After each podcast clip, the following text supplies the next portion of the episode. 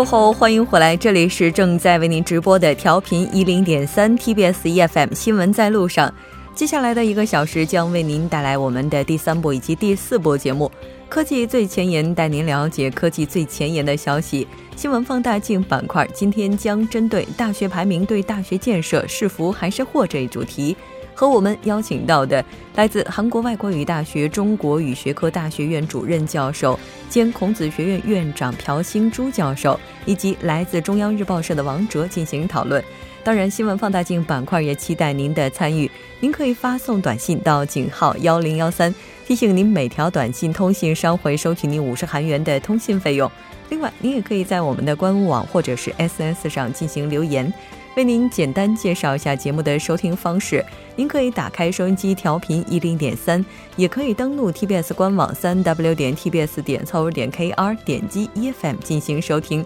那另外，您也可以在 YouTube 上搜索 TBS EFM 收听 Live Streaming。那在这里还要提醒您注意的是，我们的节目目前还不能在 TBS 的软件上收听，也希望您能够多多的谅解。稍后是广告时间，广告过后进入今天的科技最前沿，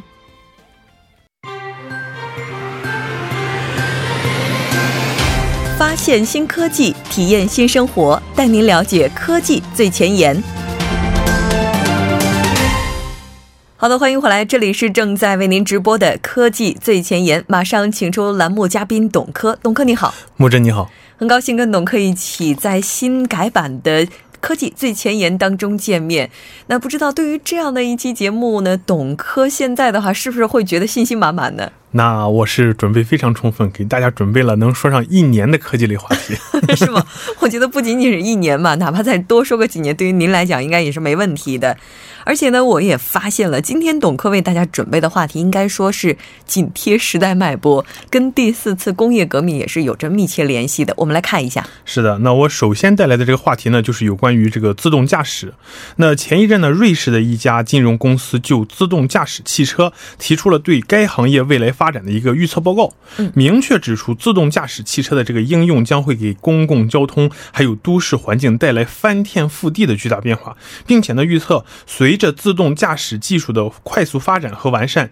预计到二零二五年的时候啊，在城市中心地带就会开始投入运营，然后在二零三零年的时候数量急剧增加，到二零四零年的时候，基本上就能达到这个覆盖率百分之八十左右。哦。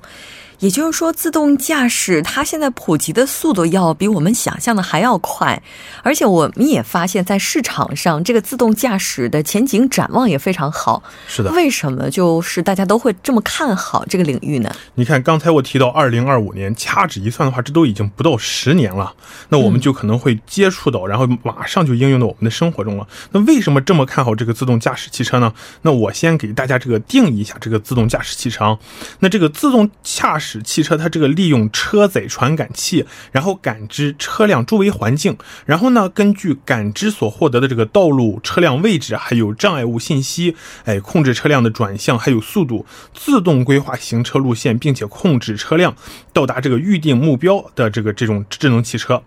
那自动驾驶汽车较之传统的这个交通方式呢，它有。一些优点，哎，所以说这个我们都非常看好它。那比如说啊，这个呃比较低廉的价格，啊，就是相对于我们自己买自驾自驾车的话，嗯，然后呢更灵活的移动性，更低的车辆维持费用，还有这样管理费用等等，还有就是。呃，怎么说呢？更少的交通事故，因为这个全都是程序化的嘛。而且就说，因为呃，现在我们默认为这个自动驾驶汽车都是利用这个电能源的，所以说呢会低污染。哎，这些都是这个自动驾驶汽车的一些优点。是的，这我也简单的查了一些资料，我发现现在在全世界范围内，每年死于交通事故的人数大概是上百万人。据说，如果自动驾驶技术能够得到普及的话，这个数字会大大的降低。是的，那预想当中，像自动驾驶汽车，它可能会给我们的生活带来什么样的一些影响呢？那我们想一想啊，这个首先最直接的就是说，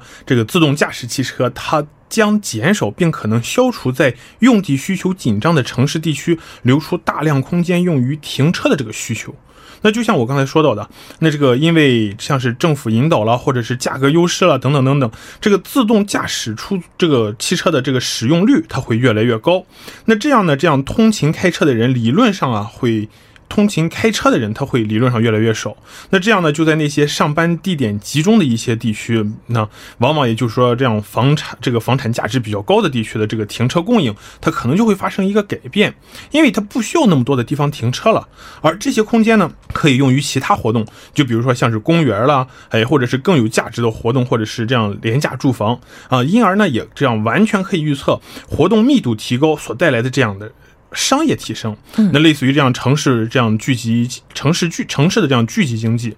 那这可以创造出更多的混合用途，还有这样以交通为导向的发展，加快呢向这个内城生活转移的趋势，那使这些地区呢更节能、更高效、更宜居。嗯。像这种停车，如果它的需求改变的话，整个城市的布局也应该要跟着变吧？是的，毫无疑问。你看，现在我们这每天上班的时候开一个汽车，那我们在工作的时候，汽车就停在那儿一动不动，是吧？那随着这样无人驾驶汽车，它如果成为城市主导的话，那么这样你想想，我们可能这个建筑和开发，它将不得不适应这种新的交通模式。那他们呢，将要这样需要针对上门服务进行专门设计，那主要就是适应在每个地点的上下车，哎，客流量较大的地点需要为这样各种自动驾驶汽车提供定制化的界面，那而客流量较小的地点呢，将不再需要这样每一个开发项目提供路边停车服务。那另外呢，在很大程度上，这个无人驾驶汽车被设想为是这样电动汽车，而电动车呢，一般就在夜间停车的地方充电。那这就意味着啊，一旦这些交通工具成为这个交通路上的主导的话，那街道上就不需要加油站了。那这些地方呢，将要重新进行调整，那以此适应其他的土地用途。嗯。它可能这些地方就会转变成现在的这种电动汽车的充电桩，哎，对，而且它那个时候充电桩的话，也可以建成立体的模式，跟现在的加油站模式也可以，就是有一些差别。那如果要是这样的话，也就意味着无人汽车它可能会彻底改变城市的面貌吧？是的，是的。所以刚才我用这个词，我不知道你注意没有，就是说翻天覆地啊。嗯，那你可以再进一步想一下，就是说呢，这个自动驾驶汽车它能可能引发更多的一个城市。扩张，对呀，因为这个更多的这个人呢，你想想可以使用更轻松的方这个出行方式，那这就可能会导致人们重新思考靠近城市和主要就业中心居住的这个便利性。那城市边缘的这个低成本住房呢，一直是城市扩张的主要驱动力。而如果出行变得更便宜、更方便，那么自动驾驶汽车呢，可能就会让这个城市扩张的经济性和实用性更具吸引力。而另一方面方面呢，就是这样这样更便利的通勤方式，就是上下班方式，然后对住宅产这个地产价格呢也会产生影响，然后并可能啊这个这个人们对城市中心房产的这个偏好呢，这个转向郊区房产，哎，那样虽然呢就是这样，我们就说这个城区里面这个次城这个虽然说这个次城市化可能这样会加速，但是呢城市核心的这个密集化呢也可能会得到加强。嗯。那如果要是这么看来的话，无人驾驶汽车它给我们带来的便利是要远远超过现在它带给我们一些开发上的不便。那如果这样看来的话，就是我们要积极的推动它的普及。我们也了解到，现在很多国家都已经开始在这个方面加大投入了。我们来看一看情况怎么样。是的，你看啊，那现在这个自动驾驶技术呢？它其实是在一个不断的完善过程中，而且不光是这个自动驾驶技术，我不知道这个可能大家都听说过前一阵一个新闻，就是说，呃，说这个车的车的话，一说是到二零二零年中国要这个全部说，反正就有要大批的大批的换成这样电能源的汽车的这样的新闻。那这样你像像不管是电能源了还是自动驾驶，这都是一个牵引的必然发展趋势。那现在呢，这个很多自动驾驶汽车呢，看起来就是。跟普通汽车可能是没有什么大的区别啊。那比如说这样，我们都这个以一些。先进科学技术呢，都是以这个德国马首是瞻。有时候呢，尤其是这样汽车方面，那德国的一家公司呢，他就用这个激光传感技术，然后把无人驾驶汽车变成了这个现实。那这辆无人驾驶智能汽车呢，它在车身安装了六个激光传感器，然后就是它就是由这个普通轿车改装而成的，然后可以在这个错综复杂的城市公路系统中无人驾驶。然后在行驶过程中呢，这个车内的全球定位仪将随时获取。这个汽车所在的准确方位，而隐藏隐藏在这个前灯和尾灯附近的这个激光摄像机，然后随时探测汽车周围一百八十米内的这个道路状况，并且通过全球定位仪这个。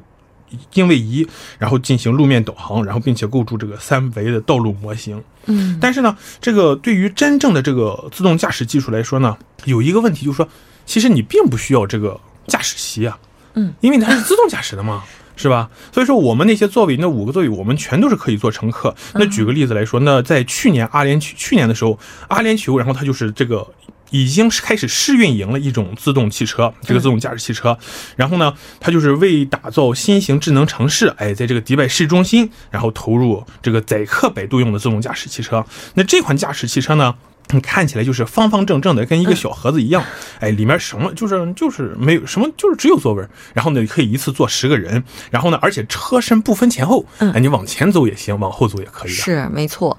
虽然说我们现在对它未来的畅想非常的美好，但现阶段的话，还有像法律啊、技术水平啊、大数据啊，包括道德方面的问题需要去克服。但相信不久的未来，我们真的能够在路面上看到这样的汽车。好的，非常感谢董科为我们带来今天第一期的科技最前沿。我们下期节目再见。好的，谢谢木真。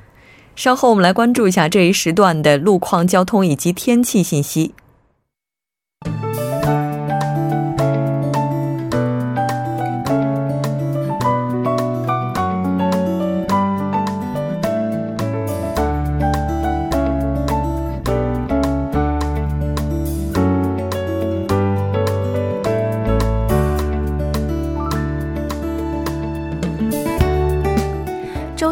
间七点十三分，这里依然是由程琛为大家带来这一时段首尔市的路况及天气情况。那在早些时段发生在内部循环路城山方向真林立交斜路的出租车追尾事故，现在呢已经得到了处理，之前拥堵的路况已经得到解决，可以正常通行。还有就是在之前中部内陆高速公路昌原至阳平方向昌宁高速公路进出口附近的应急车道出现故障的货车呢，现在也得到了处理，可以正常通行。我们现在来关注一则来自首尔市桥梁安全科发布的交通临时管制的通告。从三田路三田十字路口到滩川一桥方向这一路段呢，正在进行道路维修的施工作业。受其影响，三个车道中的一个车道将进行部分的交通管制。施工时间是从十月十九日至十月二十九日晚十点至次日凌晨六点。受此施工作业的影响，十月二十七日至二十九日，从三田路一路到滩川一桥这一路段中的一个车道将会进行全面的交通管制，还望您参考相应路段，小心驾驶。接下来我们来关注一下天气，从今天夜间到明天白天晴，最低气温九度，最高气温十九度；明天白天至明天夜间。多云转晴，最低气温九度，最高气温二十度。好的，以上就是这一路段的路况及天气情况，我们稍后再见。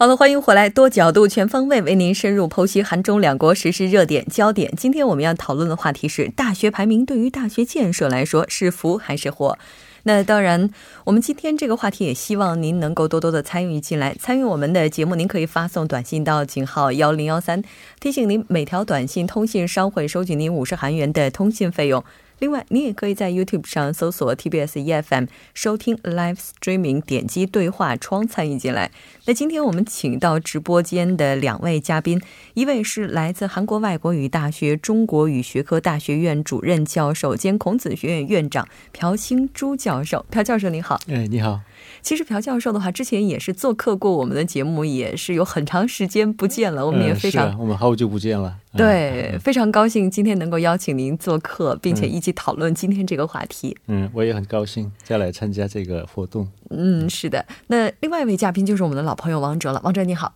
主持人好，大家好，好久不见。那上个星期朝鲜日报发布的有一份二零一七年亚洲大学排名当中，韩国一共有四百二十六所大学，其中呢是四十七所上榜，这比例还是比较高的哈，基本上超过百分之十了。那然而韩国首尔大学的排名跟去年相比是下滑了一个名次，这次排在第十一。那这也是二零零九年首次进行亚洲大学评估之后九年以来。排名第一次跌破十位，也就是说跌出去前十。那首尔大学跌破前十，到底是有哪些因素的影响？而且呢，这份排名到底有什么意义？而且除此之外，哈，像大学排名建设跟学校它是特别好的这种一流大学，是不是有一些必然的联系？我相信很多朋友都会有类似的一些疑惑。咱们今天就来讨论一下。先来简单看一下这次他们发布的亚洲大学排名概况，以及它。它的权威性，我们请朴教授来介绍一下。嗯，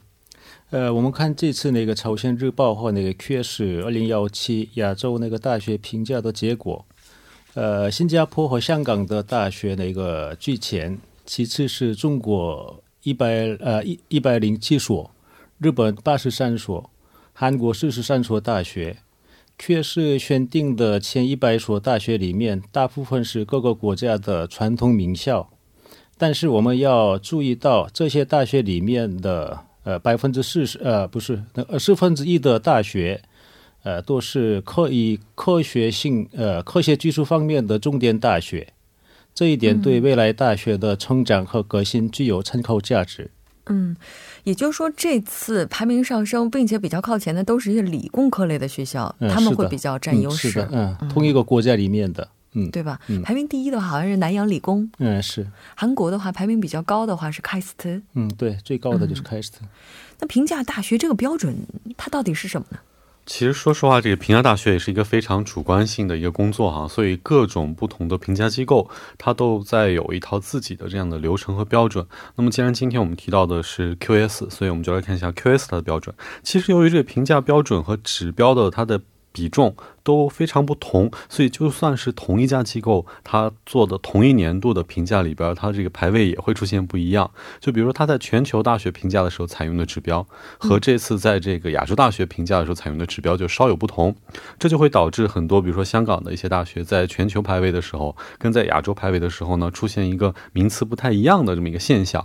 那么，既然我们提到的是这个亚洲的这个排名，所以就来看一下它在亚洲排名评价的时候采用了哪些基。准哈，它里边里边其实最重视的还是这个学术的声望这一项呢，占到了百分之三十。那第二点也是这个 Q Q S 这一家评价一个比较重要的一点哈，叫做毕业生的雇主评价，嗯就是说这个毕业生所在的企业对于毕业生的一些成就，或者对于毕业生一些在各个工作方面的能力进行的一个评价。然后呢，它这一项占到了百分之二十。然后再就是单位教职的论文引用数。也就是说，我们这个教授们写的这个论文有多少被引用、被参考，这一项呢也占到了百分之二十。接下来呢，还有这个教生和教师和学生的比例，就是每一个学教授教多少个学生，这一项也是他们非常看重的。这项是百分之十五。那么再其次呢，就是国际学生和国际教师的比例，这一项呢是百分之五。呃，再就是教职员工中博士学位持有者的比例，这个也占到了百分之五。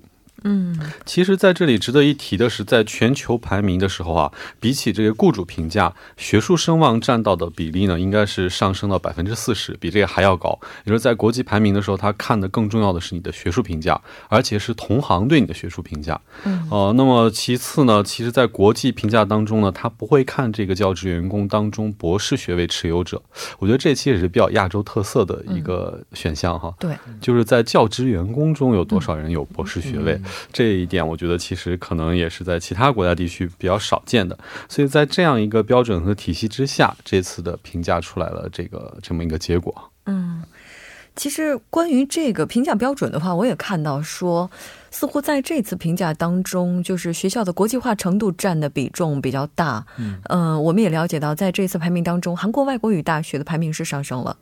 呃，是的。嗯，它可能也和国际化的程度有着非常密切的关系。如果那个标准里面有那个国际化这个标指标，那韩国外国语大学的因为国际化这个程度比较高，对，呃，会这个这个排排名比较上会上升。嗯，看到这个排名还是挺开心的。嗯，二零一七年，也就是今年哈，我们来看一下这个韩中两国这高校排名情况怎么样。好的，这次其实用一句话来总结，就是中韩两国这个排名啊，比起这个日本来说，有很大的长足的进步。我觉得这跟中韩两国，一个是像教授说的国际化上的努力有关，另一个也跟持续的加大在这个科研开发，还有这个学术研究上边的这个投入也是有关系的哈。那么就，所以我做了一下统计，就把这个前十、前五十、前一百的这个两国的大学做了一个比较。嗯。那么前十名的大学当中啊，咱们中国大陆有三所，如果你把特香港特别行政区包含在内的话，是有七所，对，半数以上了。对，然后韩国有一所，然后日本是没有。嗯，呃，然后在前五十的大学当中呢，中国大陆单独算的话是九所，包含香港特别行政区的话是十四所。那么韩国呢也是有九所大学入选，也是非常多的哈。但是在前五十里边，日本大学还挺多，是十一所。那么到了前一百呢，情况就稍有一些变化了。排名第一的是咱们中国大陆，就不包含香港在内，咱们也有二十三所；包含香港在内的话有三十所。那么韩国呢是十七所，日本呢是十六所。我想这可能跟咱们大陆大学比较多也是有关系的哈。但是整体来说，这个中国和韩国这几年咱们的大呃大学的整体水平的上升，应该还是通过这个排名有所体现的。嗯，但其实这次日本大学的排名我还是比较吃惊的，因为在之前的话，我们都会觉得日本它整个的教育水平是比较高，呃，包括刚才王者也提到前五十、前一百，日本学校的这个数字并不是。是那么的高，而且跟人口总数相比的话，韩国的情况还是非常好的。跟总人口来比，那不知道朴教授，您对于这个排名情况，您有什么看法？嗯，那个刚刚王哲那个这个说的比较，这个说的范围比较大。嗯，那我就看那个前十名的大学这个来说，我观察了那个就是今年这个亚洲排行前十名的大学，发现了很有意思的那个现象。我刚刚说的好像是，呃。我刚好像那个前面说过，前十名大学中，那个新加坡那个占两所，香港四所，中国大陆那个三所，那个韩国一所，那就是呃，你们看得出来，这个每个大学，这个每个国家的这个大学之间，就是有一定的这个联系，一定的关系。嗯，每个国家的那个大学这个排行，都是以科学技术为主的大学在前，综合性大学在后。这是表示，我觉得这个表示那个就是现在这个嗯时代的变化，因为现在是那个科学技术那个时代嘛，科技嗯就是生产力，嗯对嗯。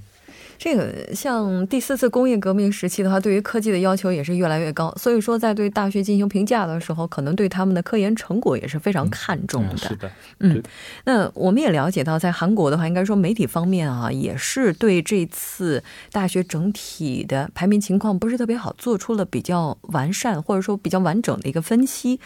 我们来看一下这个原因到底可以归咎为什么。我们请是朴教授帮我们整理了一下。嗯，我我就那个首尔大学的例子来说，嗯，二零幺六年的一个就是首尔大学的世界排行是三十五位，今年是三十六位。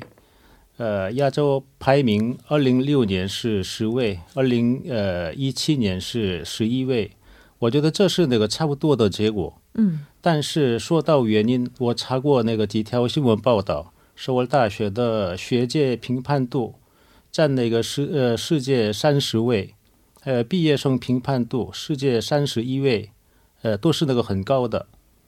这是他们的这个优势。但是首尔大学在其他评价标准上落后一些。就论文被引用率来说，就是在韩国大学里面，开斯特呃占那个世界第十一，还有那个 Postek 就是浦项工科大学嘛，占那个世界第十。所以我觉得这些大学在那个大学革新方面远远的超越首尔大学，嗯，好像这是那个就是这个原因吧。嗯，就是作为这种老牌的名校，它如果要是裹足不前的话，被其他的学校超过也只是时间的问题了。像这个 QS 的咨询委员长哈，他也是提到说，韩国大学竞争力如果想要提高的话，最主要的就是国际化。没错，其实国际化我们发现啊，在这个排名当中非常重要。因为我看前十的大学当中，香港和新加坡占了绝大多数。其实这两个地区的话，它最大的优势就是说，它很多课程都是用英语教课。嗯，所以也方便学生进出。而且我记得在之前的时候，我在韩国大学的时候也发现，韩国大学里边除去中国留学生之外，呃，外国留学生当中比较多一点的，可能就是新加坡和香港地区，因为他们过来之后很多英文授课，呃，在他们本校都可以拿到学分。所以我觉得这种积极的对外交流，还有这种就是国际化的程度，对他们帮助比较大，所以这也导致他们在这个排名上比较靠前哈。呃，与此相比的话，像刚教授也提到了，咱们韩国这边的情况，就是说，可能我觉得最大的原因还是在语言方面吧，因为咱们很多课程还是用韩国语开设，然后中国的话呢，还是用中文开设，所以说有用英文开的，但毕竟用英文开的课，其实，在咱们自己学生教育来看，我倒觉得有点反对哈，毕竟咱们自己学生有的专业学生，你还得强迫他用英文听课，这也并不太人道哈。对，嗯，而且所有的专业并不是都适合英文教育，嗯比如说学古典文学，我们用中文来学，这嗯。东方的古典文学用英文来学，这也不太现实。那像韩国大学的话，跟其他大学相比的话，像这种国际化的程度，我也特别想问一下朴教授，在韩国的话，为什么他这个国际化的程度就提不上去呢？嗯，呃，刚刚您说那个就是 QS 那个执行委员长，对我他的看法呢，就是反过来说，韩国大学以前那个不够国际化，嗯，啊、或者没有达到那个国际化的标准。这些年来，这个韩国大学也慢慢看重那个大学的国际化，呃，多聘请那个外国教教授啊、多招收那个外国留学生。外国人也对那个韩国的经济发展和那个韩国文化感兴趣，来韩国读书、参加那个短期那个培训也很多。但是韩国大学的国际化和其他亚洲国家相比还是落后的。对，呃，特别是跟那个新加坡和香港比起来，那个差很多。这可能是新加坡和那个香港过去是英国的殖民地嘛，嗯，对，他们使用英语，那比较容易跟那个世界沟通。是。嗯，相对来说，韩国大学这方面还是起步的比较晚。是的，没错。那至于其他的原因，我们在半点过后再来跟大家继续讨论。